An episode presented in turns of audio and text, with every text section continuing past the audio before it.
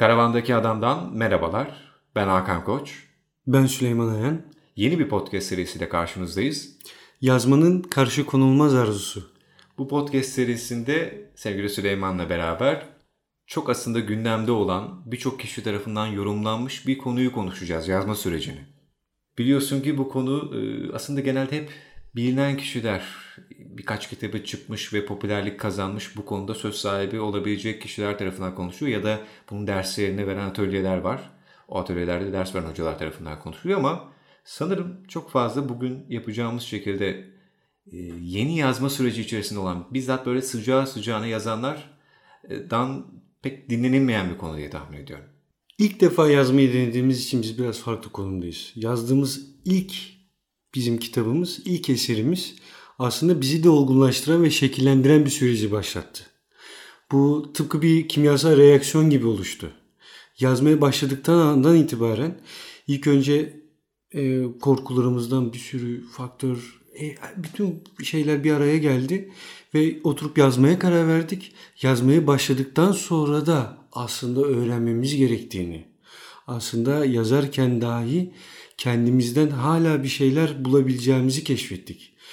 Yani bir cümle yazıp bir saat sonra ya bu, bu cümle hakikaten bende var mıymış dediğimiz dahi oldu. Kendini keşfetmenin e, bir farklı yolu yazmak gibi gözüküyor. E, zaten yazmak tamamen bir ihtiyaca dönüştü. Şöyle şöyle ifade edeyim. Siz kalkacaksınız birazdan bir bardak su içeceksiniz. Ya da yemek yiyeceksiniz ya da duş alacaksınız. Sonra diyeceksiniz ki bu temel ihtiyacını giderdikten sonra bir film seyredeyim. Arkadaşımı ya da annemi arayayım. Ya da şu okuldaki ders notlarına bakayım. İşte yazmak yazmaya başladıktan sonra temel ihtiyaçlarımızdan sonraki en önemli temel ihtiyaç olmaya başladı. Bir parçamıza dönüşüyor ve günlük hayatımızda aslında bir köşeden biz diğer şeyleri yaparken bile kendini belli ediyor. Ama bence asıl sorulması gereken soru evet bir temel ihtiyaç. Onun vasfını söyleyebiliyoruz. Peki ya neden yazmaya karar verdin? Yani birçok başka şey yapılabilir. Yaşamak ve okumak insanda belirli bir birikime sebep oluyor. Yani bunu bunu söylerken de gerçekten samimiyim. Çünkü istirahat ederken olur ya böyle bir odanın ışıklarını kapatırsınız, bir sessizlik istersiniz. O anda hatta çalışırken bir arkadaşınızla konuşurken dahi onun söylediği bir şeyden etkilenip içinizde hakikaten hikayeler ve yeni kahramanlar filizleniyor. Bunu kahraman diye söylememin en büyük sebebi genel olarak literatür olarak kahraman deniliyor.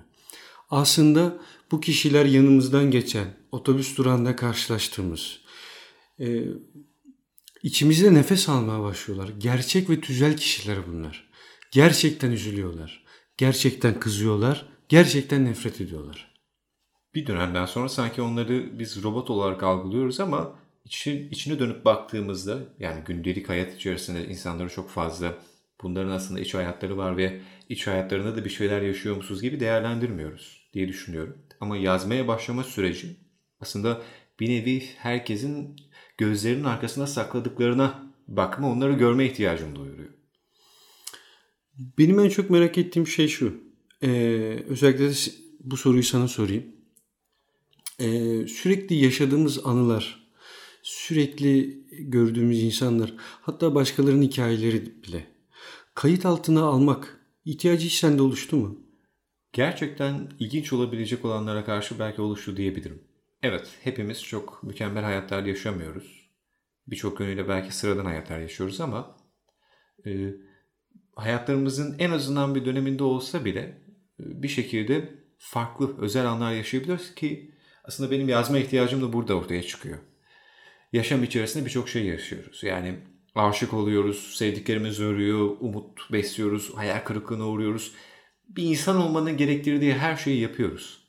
Ama şu bir gerçek ki o anlarda hissettiğimiz duygular belli bir zaman sonra etkisini yitiriyor. Belki de zamanın en sihirli formülü bu. Ve ben tam burada yazmayı devreye koyuyorum. Diyorum ki bu duygular benden geçip gitmeden benim onları bir arşivlemem lazım. Bir bir şekilde bir belki bunu bir sanat üzerinden yaparak onları sonsuza ulaştırmam lazım. Çünkü benden geçip gidecekler. Hayatta kalma gereksinimi diyebilir miyiz buna? Kesinlikle öyle. Ruhsal bir kaostan kozmoza geçiş sürecini de sağlıyor belki. tıpkı bir ilaç gibi kullanmaya benziyor değil mi? Hastasın, bütün gün yaşadıkların seni hasta ediyor. Monotonluk, çevre kirliliği, öfke dolu insanlar ve evine geldiğin zaman o yaşadıklarından veya biriktirdiğin hikayeyi yazmaya devam ettiğinde tıpkı bir ilaç alıyorsun. Modern zamana karşı koyulabilen bir ilaç. Ama yazma süreci eski çağlarda da belki o çağın sorunlarına karşı koymaya bir ilaç. O zaman hiç eskimeyen bir formüle sahip sihirli bir ilaç. Kesinlikle öyle söyleyebilirim. Hazreti Mevlana'nın bir sözü var. Sakın kendini küçümseme, sen yürüyen bir evrensin. Bu söz beni hakikaten çok derinden etkiler ve o yüzden hiçbir zaman hiç kimseyi küçümsemem ve birçok insanın hikayesini dinleyebilirim. Bunun içinde çok yaşlı insanlar olabilir. Çok e, sosyal hayatta gözümüze hiç çarpmayan kağıt toplayıcılığı olabilir ki emin olun çok şeyler öğrendim. Senin peki böyle bir feyz aldığın kaynağın var mı? Şu an evrenin içerisinde çok yalnız gibi gözüküyoruz ve insanoğlu olarak da ben çok güçlü olduğumuzu düşünmüyorum. İnsanoğlu evet bir yandan çok güzel özellikler, e, gurur kaynağı şeylere sahip ki akıl bunlardan bir örneği. Ama genel itibariyle zayıf varlıklarız. Ve belki de bu zayıflığımızla yarışabilmenin en güzel araçlarından birini sanat olarak görüyorum. Sanatın yüce bir vasfı olduğunu inanıyorum. Yazma da belki de benim sanat içerisinde kendime bulduğum gerekli durak. Herhalde o durakta olma ihtiyacı, sanatın bu önemini görme ihtiyacı beni oraya doğru çekiyor. Peki kalıtsal olarak bir sende şey var mı? Hani dedim ya bunları sonraya aktarmak istiyorum. Senin böyle bir yazmada etki var mı? Yani bu seni etkiliyor mu? Kesinlikle öyle. Çünkü e, yazarların şöyle bir durumu vardır. Romanı aldığınızda, okuduğunuzda oradaki kahramanlardan birini siz e, özümsersiniz. Ve bu, bu süre sizi hiç tanımadığınız yerlere, hiç tanımadığınız noktalara sizi taşıyabilir. Bunun amacı da şudur. Ee, insanlığın ilk zamanından beri hatta yaşamının ilk, ilk başladığı günden itibaren bir canlı bir sonraki nesle edindiği bilgiyi aktarmak istemektedir. Yazmanın ki ilk eserleri de bakabilirsiniz. Sümerlerin, e, İlyada şey antik Yunan'da Sümerlerin yeni metinleri yazılmış olan e, orada da Gılgamış dersen evet, çok pardon. Bunu da belirtmek istiyorum. İsimlerle ilgili bir sıkıntımız var sevgili evet, dinleyiciler. Sevgili Eğer telaffuzumda veya böyle teminki olduğu gibi hatırlamakta zorluk çekersem lütfen kusura bakmayın. Elimden geldiği kadar yardımcı olurum. Ben Ama yani içeriklerini severek okudum. Yazarları severek takip ettim. Ama bazen isimleri telaffuzunda zorluk çekiyorum. Peki.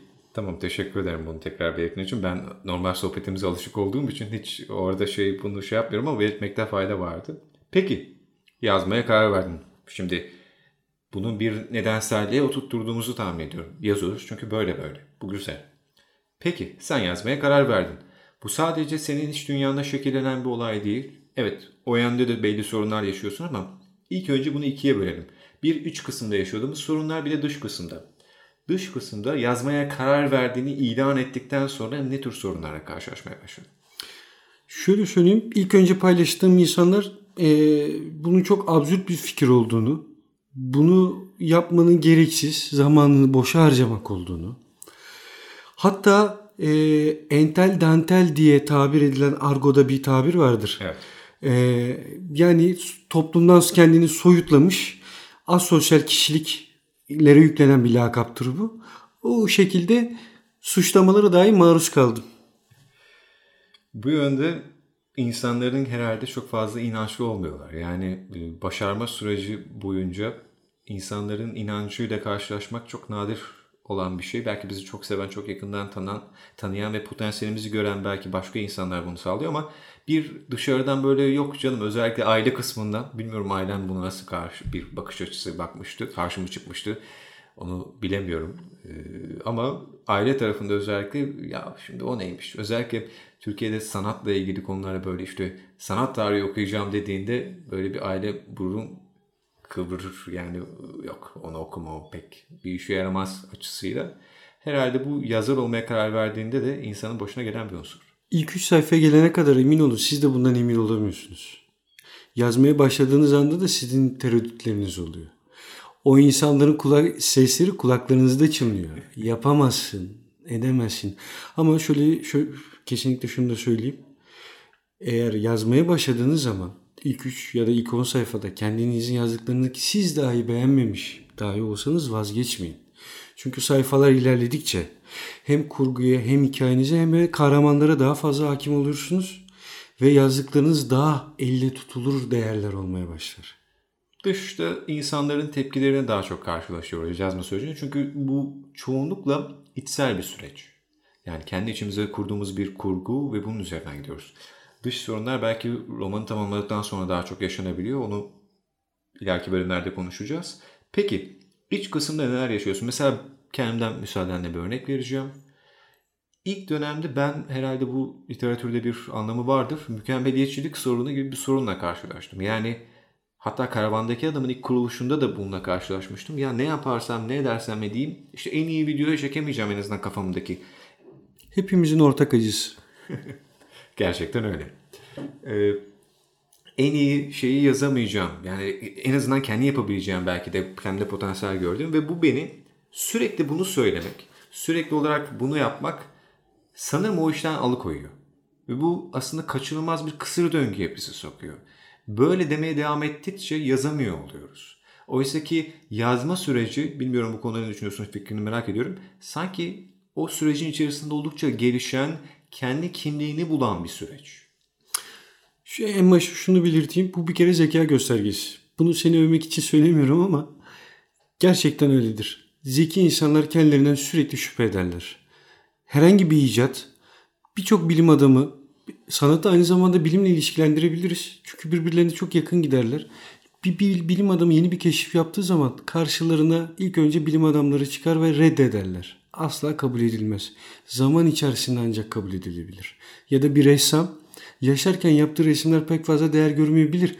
Hatta hastalıklı olarak dahi değerlendirilebilir ki buna Van Gogh'u örnek verebiliriz. Ama e, zaman içerisinde toplum ve sanat bunu kabul ettiriyor. Bazıları da aslında e, kabul edilemeden de belki tarih içerisinde yok olup gidiyordu. Öyle bir gerçek de var. Tabii. Onu bilmiyoruz yani mutlaka ama vardır diye tahmin ediyorum. Yani tarih içerisinde çok fazla belki de keşfedilmemiş ressam, e, şair, müzisyen vardır gibi geliyor. Kesinlikle öyle ama şöyle de bir şey söyleyeyim. Zamanı gelince su yolunu buluyor.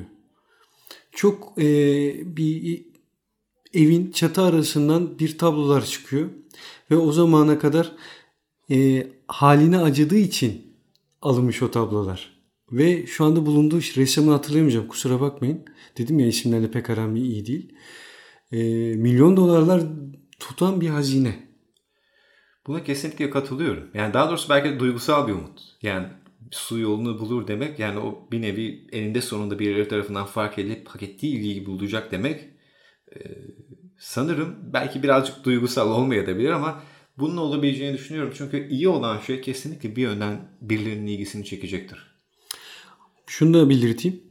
Yazmaya ilk başladığım andan itibaren hatta e, ilerleyen süreçte de şu hiçbir zaman aklımıza gelmedi. Tanınabilmek. Bizim yaptığımız içsel yolculuk olsun dışsal tepkilerle de içine alalım. Asla beni takdir etsinler. Beni yanlarına alsınlar. O şekilde hiçbir beklentim yok. Birçok yazarın da böyle bir beklentisi olduğunu zannetmiyorum. Gerçek anlamdaki yazarların belki bunu söyleyebilir. Çünkü hatta günümüzde de çok konuşulan bazı isimler var çıkarttığı kitaplar çok popüler oluyor. Ee, ticari olarak bir eseri yaratma şey de çok fark ediyor. Yani ticari evet ticari olarak bir eseri yaratmak süreciyle belli bir profesyonellik içeriyor. Onun kurallarını oynaman lazım. Ama edebi, sanatsal anlamda bir içerik üretmek kendi içerisinde başka kurallar taşıyor. E, boş zamanını doldurmak için pul biriktirebilirsin. Efendime söyleyeyim yeni yerler yani seyahat edebilirsin.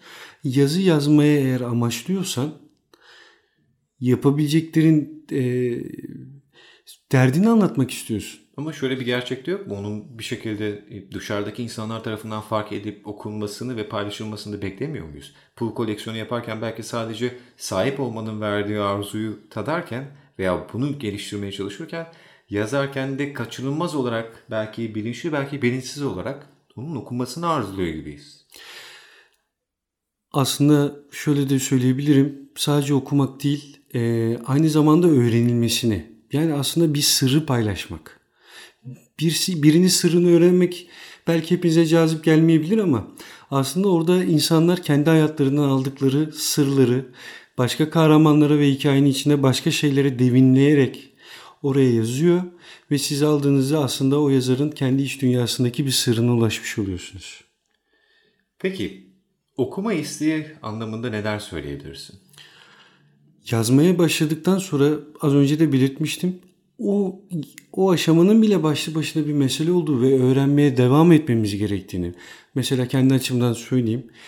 Ee, tekrar Türkçemi öğrenmem gerektiğini, kendi dilimi öğrenmem gerektiğini öğrendim. Tekrardan dil bilgisine geri dönüş yaptım. Cümle yapısını incelemeye başladım. Sadece bir yazarı e, romanı yazmak yetmez. Önemli olan kafanızda olan, zihninizde olan görüntü ve hikayenin kağıda dökül, dökülmesi için size en gerekli olan ve en net resmi çizebileceğiniz kelimeyi bulabilmekten geçtiğini fark ettim. Bu benim için çok önemliydi. Ee, mesela senin ufak bir romandan kısım okuduğum zaman evet. siz de böyle görsel kelimeleri çok fazla kullandığınızı fark ettim. Peki siz bunun için bir çalışma yaptınız mı? Bunu şöyle söyleyebilirim. İlk olarak e, ele aldığımızda aynı bir sanki ahşaptan bir ev inşa edilecek. Ve bu ahşap ev inşa ederken malzemelere bakıyoruz. Hangi araçlar var elimizde, neler yapabiliriz. Malzemelerimize bakıyoruz. Tıpkı burada az önce belirttiğin o şeye dönüyoruz. Ee, kendi eksiklerimizi görmeye başlıyoruz. İşte o bir de anlatımda neyi amaçladığımızı da ön plana aldığımızda, eksiklerimizi görüp onları tamamladığımızda belki ben e, işte bilirsin Dostoyevski'de karakterler daha çok dış görünümleriyle değil de iç dünyalarıyla hep karşımıza çıkar. Dış görünümler aslında o kadar önemli değildir. Biz onların iç dünyalarındaki o çok ayrıntılı görünümleri görmek isteriz. En azından Dostoyevski bize bunu göstermeye çalışır. Eğer böyle bir anlatım yapmak istiyorsam, bu tür bir sınıfsal kelime hazinesine sahip olmak istiyorsam eksiklerimi daha çok bu alanda görüp ve oraya doğru gidiyorum. Okumak aynı zamanda e, bize yeni ufuklar çiziyor. Hiç tatmadığımız, hiç anlayamadığımız dillerde ve cümle yapılarında romanlara rastladık. Bunlara bir tane örnek vereyim mesela Ses ve Öfke. Biz bu yazmaya başladığımız zaman değişik formatlarda, değişik anlatım dillerini de öğrenmeye başladık. Senin böyle okuduğun kitapları var mıydı? Ses ve öfke çok güzel bir örnek. Şöyle çok güzel bir örnek. Diyelim ki işte bir anlatıcı dili ve hikayenin bir dil yapısını kafamızda canlandırıyoruz. Ama aynı zamanda da okuma sürecimiz devam ediyor ya bir şeyleri keşfedip okumaya çalışıyoruz. Orada öyle bir eserle karşılaşıyoruz ki yani mesela e, Ses ve Öfke yabancının dili de çok anlatmak istediği Albert Camus'un e, kendi anlatmak istediği kurguya çok yakışan bir dildi. Şimdi ben Ses ve Öfke'nin e, diline rastladıktan sonra ki evet de burada çevirinin bir etkisi var ama iyi bir çeviriden bunu okuduğunda şunu görebiliyorsun. Ya böyle bir roman da yazılabiliyormuş. Demek ki böyle bir dil de varmış. Anlatım bu şekilde de okuyucuya ulaşabiliyormuş. Ve bu seni gerçekten etkilerse o zaman kaçınılmaz olarak kendi hikayeni bunu dahil etme ihtiyacı duyuyorsun bu dili. Biz e, okumaya başladığımız zaman şunu fark ettik. Özellikle de yazmaya karar verdiğimiz zaman bu iyice belirginleşti. Fulluydu, iyice netleşti. Asla bir yazım yani birinci bir sınıf yazar vardır bir de ikinci sınıf diye asla sınıflandıramadığımızı gördük. Evet. Yaşayışlarına göre, toplumlarına göre ve kendine ait dillerine göre herkesin bir anlatım motifi var. Peki sen yazdığın romanında hani bu motiflerden etkilendin mi ya da kendine ait bir motifin var mı? Şunu düşünüyorum. Bunu e, sonraki bölümlerde belki konuşabiliriz. Bu biraz daha giriş mahiyetinde bir bölüm. Kaçınılmaz olarak şimdi özet hızlıca söyleyeyim bu soruna cevap olarak. E, birçok şeyden etkilenerek kendi iç dünyanda bunları tekrar bir harmanlaması ve yeni bir formülasyon ortaya çıkartarak bu formülasyonun bir ürününü ortaya koymak belki denilebilir. Sen bu tür bir etkilen, etkilenimde bulundun mu, etkileşimde bulundun mu? Yani eserler seni etkiledi mi bu yönde? Ee, bunu bunu tam olarak söyleyemem. Bunu inanın biz bile bilmiyoruz. Kalemi elimize aldığımız zaman bir kulağımıza Dostoyevski mi sesleniyor? Öteki kulağımıza Camus mu? Onun hakkında hiçbir fikrimiz yok. Ama bu motifleri şöyle söyleyeyim hayal dünyamızı daha doğrusu görüntü yani yazdığımız bir sahneyi, yazdığımız bir diyaloğu yaparken en bunu nasıl net anlatabilirim? Evet bunu bir yardım olarak kullanıyoruz. Bölümün sonuna doğru yaklaşırken güzel bir soru sormak istiyorum. Büyük isimlerden konuştuk. İkimizin de okuma e, sınıfı daha çok klasikleri, modern klasikler ve e, 18-19. yüzyıl klasikleri olarak şekillenebilir. 18. yüzyıl. E, peki işte ne bileyim Charles Dickens, e, Tolstoy, e, Balzac gibi büyük isimleri okuyoruz. Bunları okumak bizde şöyle bir e, şey yaratıyor mu ya? Baksana adamlar ne kadar büyük yazmış.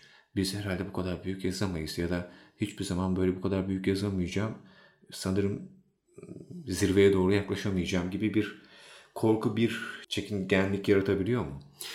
Buna ilk başladığımız zamanlarda tabii ki çünkü bizim ne yazık ki mükemmeliyetçilik diye bir başımızın belası var. Orada devreye giriyor diyorsun. Orada devreye giriyor ve kıyaslamalar zihnimizdeki metinlerle yani okuduğumuz metinlerle kıyaslamalar söz konusu oluyor.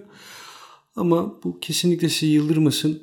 Dediğim gibi kulağınıza bir Victor Hugo'nun yardımı gelebilir. Küçük bir fısıltı. Şunu söyleyebilir miyiz? O yazarların eksiklerini görmekte bize cesaret verebilir mi? Kesinlikle. Çünkü onların da mükemmel olduklarını iddia edemeyiz. Yani birçok eksikleri var. Kendi işlerine değerlendirilebilir. Mesela Jack London belki de belli yönlerden güçlü, belli yönlerden zayıf bir yazar denilebilir. İlk bölümde herhalde bir giriş yaptığımızı düşünüyorum. Yavaştan istersen bu bölümü kapatalım. Umarım keyifle dinlemişsinizdir. İkinci Sonraki bölümde bölümde görüşmek görüşmek üzere.